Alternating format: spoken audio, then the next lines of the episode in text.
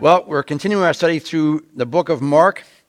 And last week we talked about the rich young ruler, as the Bible calls him, or as we've called him over time. And the whole gist of that twofold account was, was two, two, twofold. The first one is you don't have to have a relationship with God. Let me write this. You don't have a relationship with God and are prepared for heaven because of the good that you do or the bad that you don't do. It's based on your relationship with Jesus through being born again. Period. Anything that we do good is beyond that. We do it in response to being saved, not as a part of needing to be saved. And the second one is the Christian life will make demands on you as to what is the most important thing to you. In other words, what are you willing to give up if God asks you to give it up? There's a phrase that says, Whatever God gives you, the blessings, hold them loosely. If God asks for them, are you willing to let them go? Now, I used to think that being a Christian was just like a crutch for those who couldn't cope with reality, who couldn't cope with life. Yeah, they're going to fall upon this as their crutch to get through life. It was for weak people. But I'm finding out it's, act, it's act, exactly the opposite. It takes courage and faith to stand for Christ. It takes courage and discipleship to do what God's calling you to do. We ended with the disciples wondering if anyone could be saved. And Jesus says, What? That's impossible unless God does the drawing, right? And we know that God wants everyone to be saved, and God will draw everyone as we pray for them. But we as believers, well, before we became believers, God will draw you. God will put the carrot out there. God will show you what you need to do, but you have to choose to do it. And you can choose to say yes or no. God wants 2 Peter 3 9, God wants all to be saved. All won't be saved, but God wants them to be. And God will draw, and the more we pray, the more God will draw, and then they and we pray that God allows them to say yes.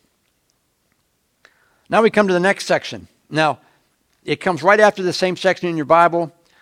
Commentators disagree as to whether it happened immediately or some time had passed between these two verses, but it doesn't really matter because it all applies to what happened previously to that. Mark 10 28 starts out with Peter said to him, We have left everything to follow you. I tell you the truth, Jesus replied. No one who has left home or brothers or sisters or mother or father or children or fields for me and the gospel will fail to receive a hundred times as much in this present age homes, brothers, sisters, mothers, children, fields, and with them persecutions, and in the age to come, eternal life. But many who are first will be last, and the last will be first. Let's pray real quickly. Father, thank you for your word again. And I pray you would help us to rightly divide your word of truth. Allow it to minister to us, to challenge us, to bless us, and to accomplish in our lives what you want to accomplish. In Jesus' name, amen. Well, I'm sure the guys, you know, they just got away from the rich young ruler and Jesus talking about being saved. And they're thinking, what just happened? What, what just happened here? Now, whether they were thinking about it for a while or thinking about it instantly after this happened doesn't really matter. They just heard Jesus tell this guy to sell everything, but he didn't, and he walked away. Now they're wondering, what's in it for me? Since that guy didn't give up what was his, we're giving it up. What's in it for me? Verse 28 says, Peter said to him, We've left everything to follow you. Now, Peter, as usual, seems to be the spokesman for the group. He uses the, the word we. He didn't say, I've given it up or me. It's, it's we. So they're probably all getting around Peter saying, Hey, you ask him. We all think this, but you're, you're the guy the mouth. You go up and ask him. So they're all talking amongst themselves, and they kind of push Peter up. You ask him. I'm not going to ask him. You ask him. So Peter asks him. Now, Matthew's account gives us a little bit more detail on that same question, Matthew 19 27. Peter answered him and said, We have left everything to follow you. What then will there be for us? In other words, we're giving up a lot, Lord. What are you going to give us in exchange for that? Now, I know nobody here has ever thought that. What's in it for me? If I do all this stuff for God, what am I going to get out of this? Come on, you don't have to raise your hands, but I know we've all probably thought that. Lord, I've done all this stuff for you. Are you going to do anything for me? What do we get in return, Lord, for giving up everything? Do you ever think that God owes you something? That's what Peter's saying. Look, look, you owe me, Lord, is what he's thinking. God, I did all this for you. What do I get out of that? What do I get for giving up this stuff for you or giving up my life for you? Now, God does give us promises, and the Bible says He takes care of us, but how many know this relationship is not a quid pro quo? Right? I do one for you, God, you do one for me. I do one for God, God, you do one for me. That's not how it works. Because Jesus goes on and tells them in verse 29 I tell you the truth, Jesus replied. No one who has left home, or brothers, or sisters, or mothers, or father, or children, or fields for me and the gospel will fail to receive a hundred times as much in this present age. Jesus doesn't rebuke him for asking the question, he gives them a promise of what's going to happen. Jesus wants to reassure them that whoever follows him will never really lose what's important. So I have that effect.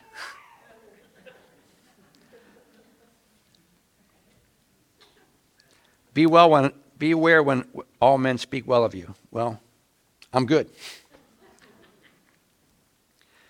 God will reward you. It may not be in the way that you think. The hundredfold return that Jesus is talking about is to be understood in the context of the new relationships you are going to form in the family of God. Now, unfortunately, when people come to Christ, your immediate family may not understand that. Your friends may not understand that. Your coworkers may not understand it. They just don't get what you're doing. But you know what? You follow anyways. You still serve God anyways.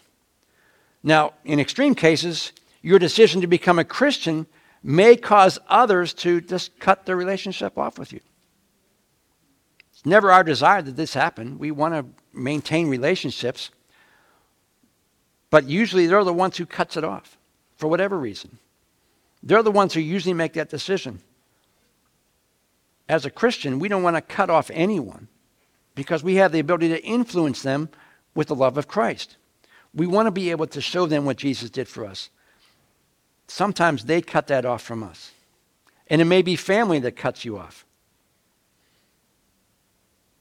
if by becoming a believer, it causes that to happen in your life, God says, I'll restore what you lost. And that's happening in the church setting. How does that happen? Mark 10:30 says, you'll you won't fail to receive a hundred times as much in this present age homes, brothers, sisters, mothers, children. Sometimes your relationship with other believers can be closer than family, blood family ties. Why? Because you have a singular purpose, a singular focus. Now, I, I love my brothers, wish we could hang out more. And for me, it's probably more of a distance thing than, than anything, than a Christian thing. But I still wish they would get saved. And when we get together, we, we, we have fun when we're together, but there's always that disconnect. And you want them to know Christ, you want them to experience that. But I have relationships here that are more meaningful than that. That's how God restores what you lose. When I first moved to Florida, I lived with my folks for a time, and but uh, the first thing I, I had to find a church. I got to find a church so I can get fellowship with other Christians. And so I did. I went searching for churches that I can get in with because it was a different relationship, a different dynamic with church folks than with other people, whether it's your family or not, that don't believe. You want that relationship. But you want the relationship to stay as much as you can with those you love in order to show them what Jesus can do. There's a quote that says, God takes nothing away from a man or woman without restoring it to him in a new and glorious form. God restores what you give up. It may not be one for one. But look at your life. If you look back, the longer you've been alive, the more you can look back and see how God has ministered to you. You may not even felt it at that time, but you look back and say, oh, that was God. That was God that did that. That was God that brought that relationship into my life. God was able to bring someone in who need, I needed at that particular moment. Now, Jesus goes on to say this in verse 30. If you not receive, fail to receive a hundred times as much, and with them persecutions. Now, we don't like that part. but Jesus is always realistic about the Christian life. There's going to be persecutions. 2 Timothy 3:12 says, "In fact, anyone who wants to live a godly life in Christ Jesus will be persecuted." Now, we don't have a lot of that in this country. Really, I don't see any of it. I mean, other than maybe getting your feelings hurt or people mad at you and losing friendships, no one's losing their life right now in America for being a Christian. No one's being burned at the stake. However, for when Mark's writing to the Roman Christians, Roman Christians were facing persecutions. And it's helpful to them to understand that this is a normal part of being a believer. It's helped them to know it's to be expected. It's not that they're being punished for sin, but they're being persecuted for righteousness. How many think that when something bad happens to you, our first reaction is, What did I do to cause this? I must have done something to cause this. I must have done something to bring this persecution on. I must have, whatever. Jesus is saying, It's not your fault. They're persecuting you because you're doing it right. And sometimes hardships come our way even when we're doing everything right. And it's not because of sin that these things come. God wants us to understand that there are times in your life that bad things are going to happen, and it's not because of something that you did or something that you didn't do. Jesus even spoke about that in Matthew 5:10. It says, "Blessed are those who persecuted because of righteousness, for theirs is the kingdom of heaven." So we should expect persecutions and hardships in this life. Verse 30 goes on and says, "With them persecutions and in the age to come eternal life." The promise Jesus gives them is is is a full albeit difficult life, not only here, but now you have eternal life that's going to be perfect. You're going to have little promises, little skirmishes here, hardships here, but you're also promised an eternity in heaven. Jesus promises eternal life in the age to come. He doesn't include persecutions in that phrase. The phrase was before that. Now he's talking about you're going to get everything you need in the age to come. Everything that happens now in this life is only a setup for what is to come in the future. Now, I've used this example at, at funerals, and I may have used it here as well. And the Bible calls your life what? A mist, vapor, poof, gone. The older you get, faster it goes, right? But eternal life is just that eternal, no ending, right? The example I've used is you go to school for a short number of years because you are preparing yourself for the rest of your life. Right? You're and you go to college for the same reason or whatever kind of education you do. You do that. It's not pleasant generally.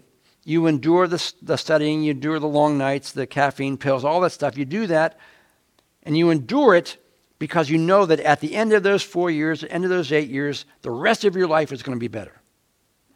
You understand that? You go to school. If you quit high school and you don't learn how to read, you don't do any math, your rest of your life is going to be hard. But you endure that, you study, you do all the things that you think you don't want to do. It's painful, you don't want to do it. But you do it because you know the hardship of school is preparing you for eternity, for life. You know what's ahead of you after you suffer for these four or eight years. And the hardships we face in this life are worth it because we know what's coming ahead right? Romans 8:18 says, "Yet what we suffer now is nothing compared to the glory he will give us later." So the hardships we face now In fact, look back on your life, the hardships you went through maybe years ago, and they're over. You don't think about them much anymore. They were there for a time, and now they're gone. Mark Lowry does a skit, and he says his favorite verse in the Bible is, is it came to pass. It came to pass. And he goes on to say either the problem passes or you pass. Either way, it's gone. And the same thing happens with the times of challenges or persecutions. There's going to be a time for both. And they're all designed to make us mature believers. The verse shows a contrast between the blessings from God, children, homes, family, and the times of challenge, which is the persecution. You're going to have both in your life, and they're both designed to make you a mature Christian. If everything's going smooth, there's never any conflicts, what happens? You get complacent, soft, maybe lazy. Look at Israel. Every time things were going good with Israel, they fell away. But as soon as hard times came, they went back to God. We need the occasional trial and hardship to keep us alert. Anybody here go to the gym? Oh, right. Now, when you start the gym, I don't go, obviously. But when you start with the gym, you go light, correct? And the more you do, the heavier the weights. If you kept doing the five pound bar all the time, it never would benefit you. Then it becomes 10 pounds, then it becomes 20, 50, or whatever. You get increasing resistance to make you stronger. As you go through life, you'll get increasing resistance in the form of hardship to make you a stronger believer. How do you know you're going to handle something unless you go through it? How do you know you can build faith if you don't trust God to get you through something? If you never have to trust God for anything, that everything's just handed to you, your faith is going to be weak. Now, Jesus ends with this one, verse 31. He says, Many who are first will be last, and the last will be first. Now, that's a statement that we know Jesus makes on more than one occasion. And this time it refers to the contrast between what is currently happening on earth and what is compared to what is going to happen in heaven. In other words, those in power now, when we look around us, those in power now will no longer be in power. Those in rank and position will no longer have those positions. Those with wealth, that wealth will be gone. None of those attributes make it past your death. However, those who have had nothing here and because of their dedication have given up their possessions and positions to follow Christ, they'll be the ones to have those positions in heaven. Now, going back to the beginning, if we give it up now for the Lord, He will give it back to us in eternity. To the general public, the rich young ruler appeared to be first. He was one God blessed, he was on top of the world. And the poor, destitute disciples were the last. In the end, those roles will be reversed. God sees things from the perspective of eternity, not for what we just see now. Let me give you an example. Going back to the school analogy. I don't know if you know anybody like this, but when I was in school, I did. You had the guy that dropped out in 10th grade skipping school, not studying, driving a nice car, enjoying life. We're in school looking out the windows at this guy driving his nice 68 Z28. I still remember it. Orange with white stripes. Took, took out, I'm sure, a loan for that expensive car. Maybe had a part time job making minimum wage, and now he's on top of the world because he's on his own. He's got everything, he's got the world in his, his hands. While we're the ones in school denying ourselves, studying instead of joyriding around, not going out every night, driving a junker, it appears to some that maybe we're just wasting our lives. This guy's enjoying himself. And he could say to us, hey, buddy, why don't you, you need to enjoy life a little bit. Get out of your head and just and get out of those books all the time and enjoy life right now. The school guy or the school girl sees the end of the game, not just the here and now. They deny themselves the immediate fun and enjoyment because they are believing and preparing for a better future. And all that studying and self denial at some point will have been worth it. Going back to Romans 8:18, 8, yet what we suffer now is nothing compared to the glory he will give us later. It does not matter if we are last in the world's eyes or not. Where are you in God's eyes? How do we stand in God's eyes? We enter into a marriage relationship because we love the person, right? We think we know what will happen in our marriage and we hope it goes right. Right? But we really have no idea how things are going to go. We do it because we love that person, not just for what that person can give to us. And we intend to stick it out regardless of what comes our way, for better for worse. Right? We enter into relationship with Jesus when we get saved. Again, an intimate relationship. And we enter it having no idea of how it's going to go. Right? We hope it goes great. We hope we're blessed. But we really have no idea how it's going to pan out for us. But we do it, we enter into that relationship because we love the Lord, regardless of what situations may come. And we stick it out because we love Jesus. We stick it out not for just what he can give to us. If we're only there for what Jesus can give to us, it's not going to work. There's a saying that says, if you give because it pays, it's not going to pay. If you do it because you think God's going to give you something in return other than salvation, you're doing it for the wrong reasons and you're not really in it for love. One commentary says it this way they must not conceive of their discipleship in terms of rewards. Discipleship entails suffering and service. It must be entered into in terms of love and commitment to Jesus, not because of what one hopes to get out of it, either in this life or in the life to come. Let me close.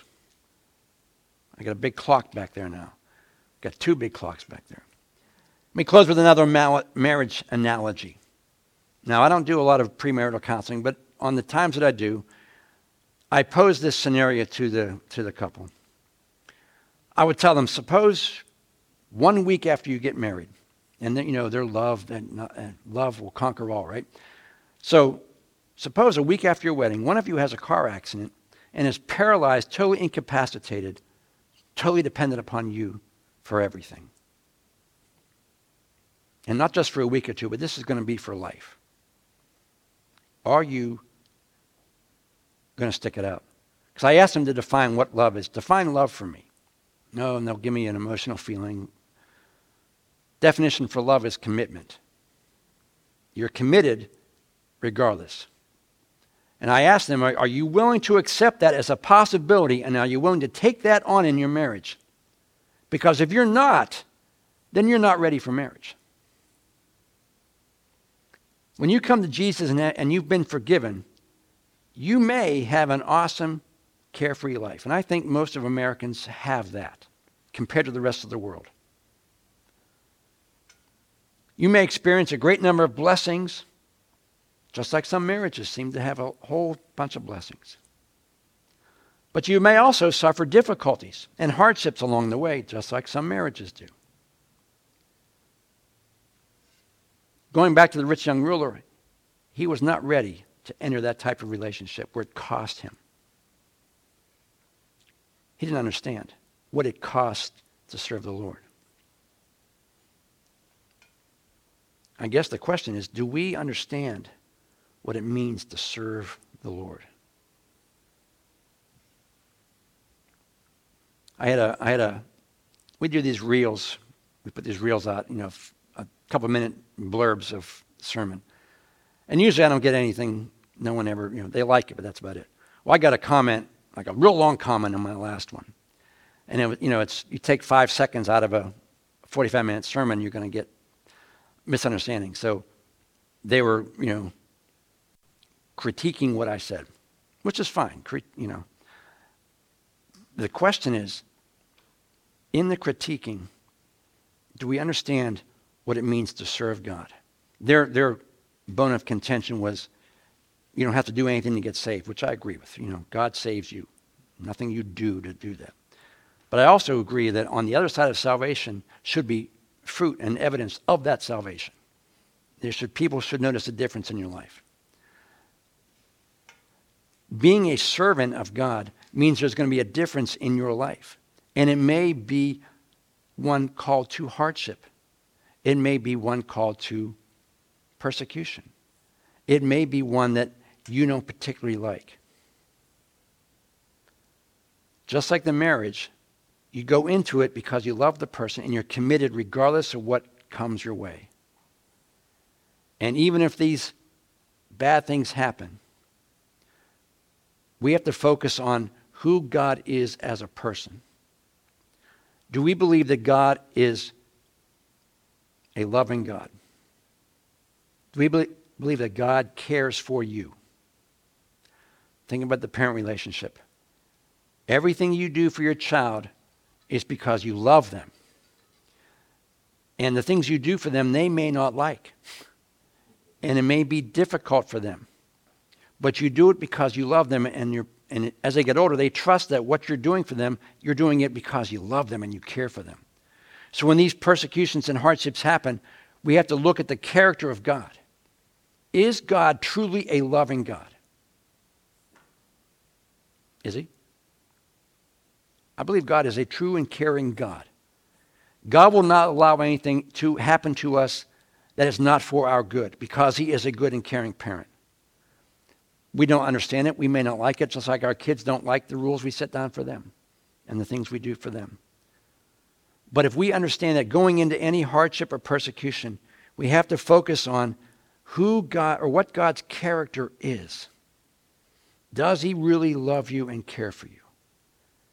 If you can say yes to that, and we know it's true, then whatever hardship we go through, we know that God is with us through those difficult times. He's not going to let you alone. He's going to carry you through those times. He may allow them to happen just like he allowed them to happen to Job. But at the end of the day, God manifests his presence to Job so that Job understood who God was in character. So when these things come your way, and they're going to come, no one's life is perfect, no one's life is hardship free. Do we trust in the character of God enough that if these things happen, God is going to take care of me on the other end? Amen? Would you stand up as we close this morning? Would you bow your heads for a moment?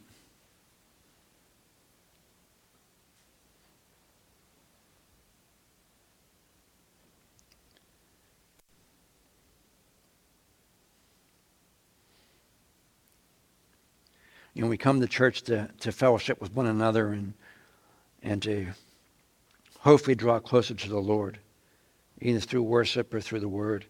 We want our life to mature. We want to receive exactly what God has for us. So that when these things happen, we are mature. A six year old who has punishment put upon him or rules put upon him doesn't really get it because they're six years old. But if they turn 20, those same punishments, they understand because they're more mature. They get why it's coming. And they get the reason and the meaning behind it. As we mature in the Lord, we will be able to endure the things that come our way more than we could as younger believers. We come to church because we want to mature. We want to become more like Christ. When Jesus was facing the cross, he said, Lord, if it's your will, take this cup from me. He didn't want to go through it. But he also said, Nevertheless, not my will, but yours be done. Lord, none of us want hardship to come our way. None of us want persecutions or trouble. But we want to be mature enough that when they come, we're able to press into our Father, understand His character, and allow Him to carry us through each one of them. And then when that time of trial is done, we can look back and we realize that God is the one that got us through it. And we become mature. Maybe you're here this morning, you've never really experienced the salvation in your life. You've come to church maybe, or you've heard it, but you've never really trusted Christ for your salvation, that your sins would be forgiven. The Bible says we are all sinners, every one of us, and we will continue to sin until the day we die. But we are all sinners. And the Bible says that the wages, the penalty for that sin is death, which is eternal separation from God. But the Bible also says that the gift of God is eternal life through Christ. The Bible also says, as many as receive him, did he give the authority or the right to be called children of God. God offers his salvation to everyone, but everyone has to make the choice on their own. If you're here and you've never really made that choice, or you can't look back at a time in your life where you say, well, on this particular day or this particular month, this is when I accepted God's forgiveness through Christ. If you don't have a, a date or a, a, a recollection of that, the Bible says these things are written that you may know you have eternal life. And if you're not sure and you can't pinpoint a date and you're not really sure if you've done that, well, this is the day to make it sure. This is the time to say, Yes, Lord, I believe I'm a sinner, and I believe that the only payment that I can ever expect, the only way I can ever make into heaven, is because of my trust in the sacrificial death of Christ. if that's you, I want you to raise your hand because you're not here for an accident. You're here because God's placed you here. Hallelujah. Maybe you're here this morning and you are going through the wringer, that you are in what Job was going through. You're facing difficult times ahead of you, whether it's whatever it might be physical, emotional, financial. All of us are going to face those at some time. And we believe that God is the God who heals. So we pray that God would heal in a miraculous way. God's also the God who provides. And we pray that God, you would provide what each person needs, whether it's financial, or spiritual, or emotional, that you would be the provider of that. As we go through these situations, I pray that the Holy Spirit's able to minister to you in a way that you know that God's with you through it, that God will carry you to the other end, and that when you're done, you'll be mature Corinthians tells us when he got through it, now he's able to help somebody else. I want this time to really matter in your life. That God makes himself real to you. And that you, in difficult or hardship times, you really experience the presence and the peace that passes understanding. And when that time is done, you will experience maturity because you'll look back and know that you've known that you know that God was with you. So, Father, we do that this morning, and we thank you for your presence, Lord. Your word tells us that you're here. The Holy Spirit is here to meet the needs of each person. And I pray that, that the power of God would come upon them and you would meet every need. Bring healing to the bodies. Bring blessing and provision to lives that need your provision. Encourage them spiritually, Lord. Allow them to experience the love of Christ in a way they have never experienced before. I pray, Lord, those that are going through a difficult situation, that God, you would be there to hold their hand, to carry them through, so that they're able to crawl up in your lap and say, Dad, I need your help. Allow them to experience, as your word says, the manifold blessings of God, the many blessings of God, that sometimes are only acquired through the difficult times. And I pray, Lord, as this church as a whole, we are blessed immensely by you. But we also experience trials and tribulations like everybody else. And we pray that as a church body, as a corporate body, we would see the hand of God guiding us through every situation.